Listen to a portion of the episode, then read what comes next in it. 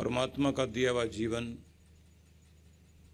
बड़ा ही मूल्यवान है, लेकिन अगर हम इसका मूल्य समझें तो हम इसे मूल्यवान कर पाते हैं।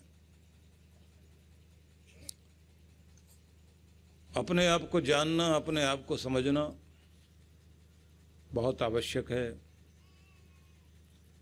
इसलिए हमारे देश में परंपरा है कि जब बच्चे का नाम रखा जाता है तो पिता अपनी दो उंगलियों से अपने बच्चे के नासापुट पर उसके प्राणों को छूते हुए एक शब्द बोलता है, कोसी कतबोसी कस्यासी किम नामोसी। तो कौन है, किसका है, कहाँ से आया है तो मेरे जीवन में और कितनों में से एक होने के लिए आया है। बहुत अद्भुत शब्द हैं। भारत के ऋषियों ने एक परंपरा दी। हमारे जो संस्कार हैं, सोलह संस्कार होते हैं, उन सोलह संस्कारों को गोभिल गृह सूत्र आवस्तम और अन्य जितने भी सूत्र ग्रंथ हैं उन सब में व्यवस्थाएं दी, किस प्रकार के मंत्रों के द्वारा कौन कौन सा संस्कार किस तरह संपन्न किया जाए। और उसमें भी मनुष्य के जीवन को और ज़्यादा निखारने के लिए बड़ी सुंदर परंपराएं हैं। यहीं से शुरुआत हो जाती है कि जिस समय विवाह होता है, वधू अपने हाथ में वरमाला लेकर खड़ी हुई होती है, वर का स्वागत करती है, उस समय बोलती है, साधु भवान आस्ताम अर्चिष्याम भवंतम, आपको सज्जन श्रेष्ठ महान मानते हुए आपका स्वागत करती हूँ। इसी प्रकार से हमेशा ही आपका स्वागत करूँगी जब आप घर में पहुँचेंगे, भले ही मेरे हाथों में फूलों की माला न हो पर मेरे मन के सुमन सदैव तुम्हारा सत्कार करेंगे। बहुत सुंदर शब्दावली है। और तुम भी इसी तरह से प्रसन्नता और प्रेम लेकर घर में प्रवेश करना, रिश्तों की बागडोर थामे हुए। मतलब तुम भले डॉक्टर हो, इंजीनियर हो, जज हो या बहुत बड़े धनपति, परिवार में ये सब चीज़ें बाहर रखकर केवल रिश्ता लेकर के ही प्रवेश करना, क्योंकि घर के लोगों को कोई डॉक्टर, कोई इंस्पेक्टर, कोई इंजीनियर नहीं चाहिए। उन्हें तो घर में घर का व्यक्ति चाहिए। बच्चों को उनका पिता, पत्नी को अपना पति, माँ बाप को अपना बेटा। वहाँ वो आकर के अपना बिजनेस और अपनी सारी बातें न करे, उसको बाहर छोड़ के आए। बहुत सुंदर ढंग से स्वागत किया जाता है और आप समझते हैं कि उस समय मधुपर्क दिया जाता है। तो मधुपर्क देते हुए एक शब्द बोला जाता है, कन्या पक्ष की ओर से कन्या ही वर के लिए स्वागत करते हुए मधुपर्क देती है। मधुवाता रितायते मधुक्षरंती सिंधव,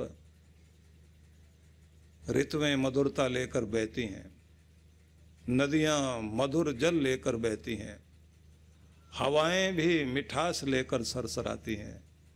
पूरी प्रकृति में मिठास है, उस मिठास को लेकर पूरी प्रकृति के उपहार को मधुपर्क के रूप में शहद और दूध दही से बने हुए इस मधुपर्क से मैं आपका स्वागत करती हूँ।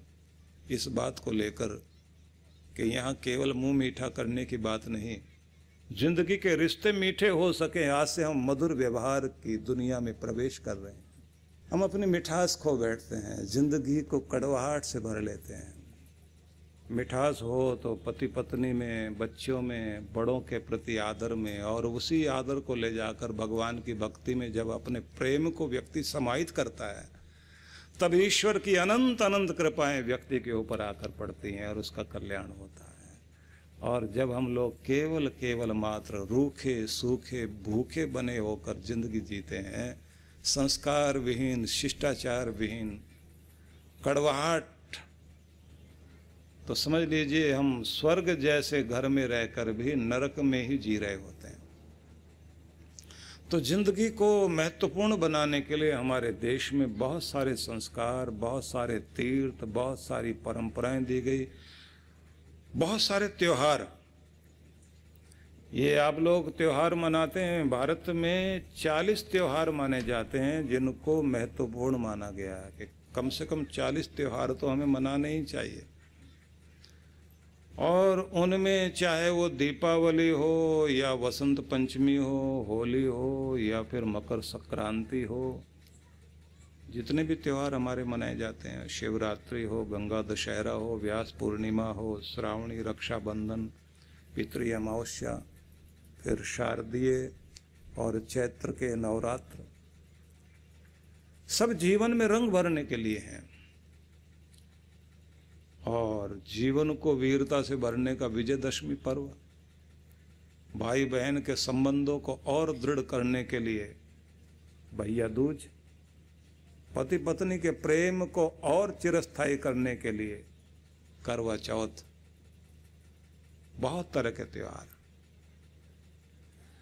इन सभी त्योहारों का मतलब होता है जीवन को और उत्कृष्ट बनाना और फिर हम अपने अवतारी पुरुषों का, उनको भी जीवन में हम ढालते हैं। रामनवमी, कृष्ण जन्माष्टमी, महावीर जयंती, हनुमान जयंती, दुर्गा अष्टमी, गीता जयंती, ये सब त्योहार हमारे जीवन में और इनकी पहले से ही तैयारी की जाती है। दिवाली के लिए पहले से तैयार होना पड़ता है कि मन में भी दीप जलें, घर में भी दीप जलें, व्यवहार में भी दीप जलें और हमारे घर में लक्ष्मी, समृद्धि, खुशहाली चारों तरफ से आए और अपने घर का कूड़ा करकट सब बाहर कर दें। होली आए तो जो होली सो होली, अब जिंदगी का जो पास्ट है उसको भुलाकर नए रंगों के साथ जिंदगी की शुरुआत करने के लिए कदम बढ़ाने लगे हैं। एक सुंदर त्योहार। चैत्र प्रतिपदा के साथ ही हमारा नव सृष्टि सम्मत प्रारंभ होता है, वहीं से नवरात्र शक्ति का पर्व शुरू होता है और वहीं से मर्यादा पुरुषोत्तम भगवान श्री राम, उनका भी रामनवमी हम लोग मनाते हैं।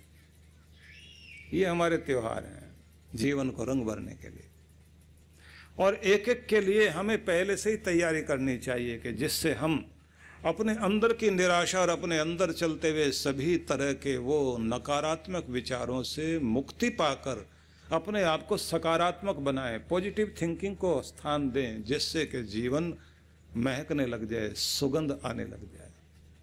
डॉक्टर अर्चिका फाउंडेशन द्वारा मुक्तिनाथ धाम, पशुपतिनाथ धाम व ध्यान साधना का आयोजन होने जा रहा है बीस से पच्चीस अगस्त दो हजार बाईस। हिंदू धार्मिक मान्यताओं के अनुसार मुक्तिनाथ वह क्षेत्र है जहां लोगों को मुक्ति या मोक्ष की प्राप्ति होती है। मुक्तिनाथ धाम यह उन आठ पवित्र मंदिरों में से एक है जो अपने आप में उत्पन्न हुए हैं तथा पशुपतिनाथ के बारे में माना जाता है यह लेख लिखे जाने से पहले ही स्थापित हो गया था और जो भी व्यक्ति इस स्थान के दर्शन करता है उसे किसी भी जन्म में फिर कभी पशु योनि प्राप्त नहीं होती है। एक लंबी अवधि के इंतजार के बाद साधना के शिखर पर निवास करने वाली परम साध्वी डॉक्टर अर्चुका दीदी के सानिध्य में ध्यान का आनंद भी लें। ध्यान की सुखद छांव में जो बैठता है उसकी सभी कामनाएं पूरी हो जाती हैं। ध्यान में मन का मंथन होता है। दीदी जी के मार्गदर्शन में ही मुक्तिनाथ एवं पशुपतिनाथ यात्रा का परम सौभाग्य प्राप्त हो रहा है। साथ ही साथ आप मनोकामना मंदिर, गुप्तेश्वर महादेव मंदिर व पहावा लेक एक सौ आठ जल धाराएं आदि हैं। बीस से पच्चीस अगस्त तक इस छह दिवसीय यात्रा के लिए आज ही अपना पंजीकरण कराएं और दीदी के सानिध्य में ध्यान का आनंद लेते हुए इस यात्रा का अनुभव प्राप्त करें। अधिक जानकारी के लिए संपर्क करें seven two nine one nine eight double six five three, seven two nine one nine eight double six five six, seven two nine one nine eight double six five seven.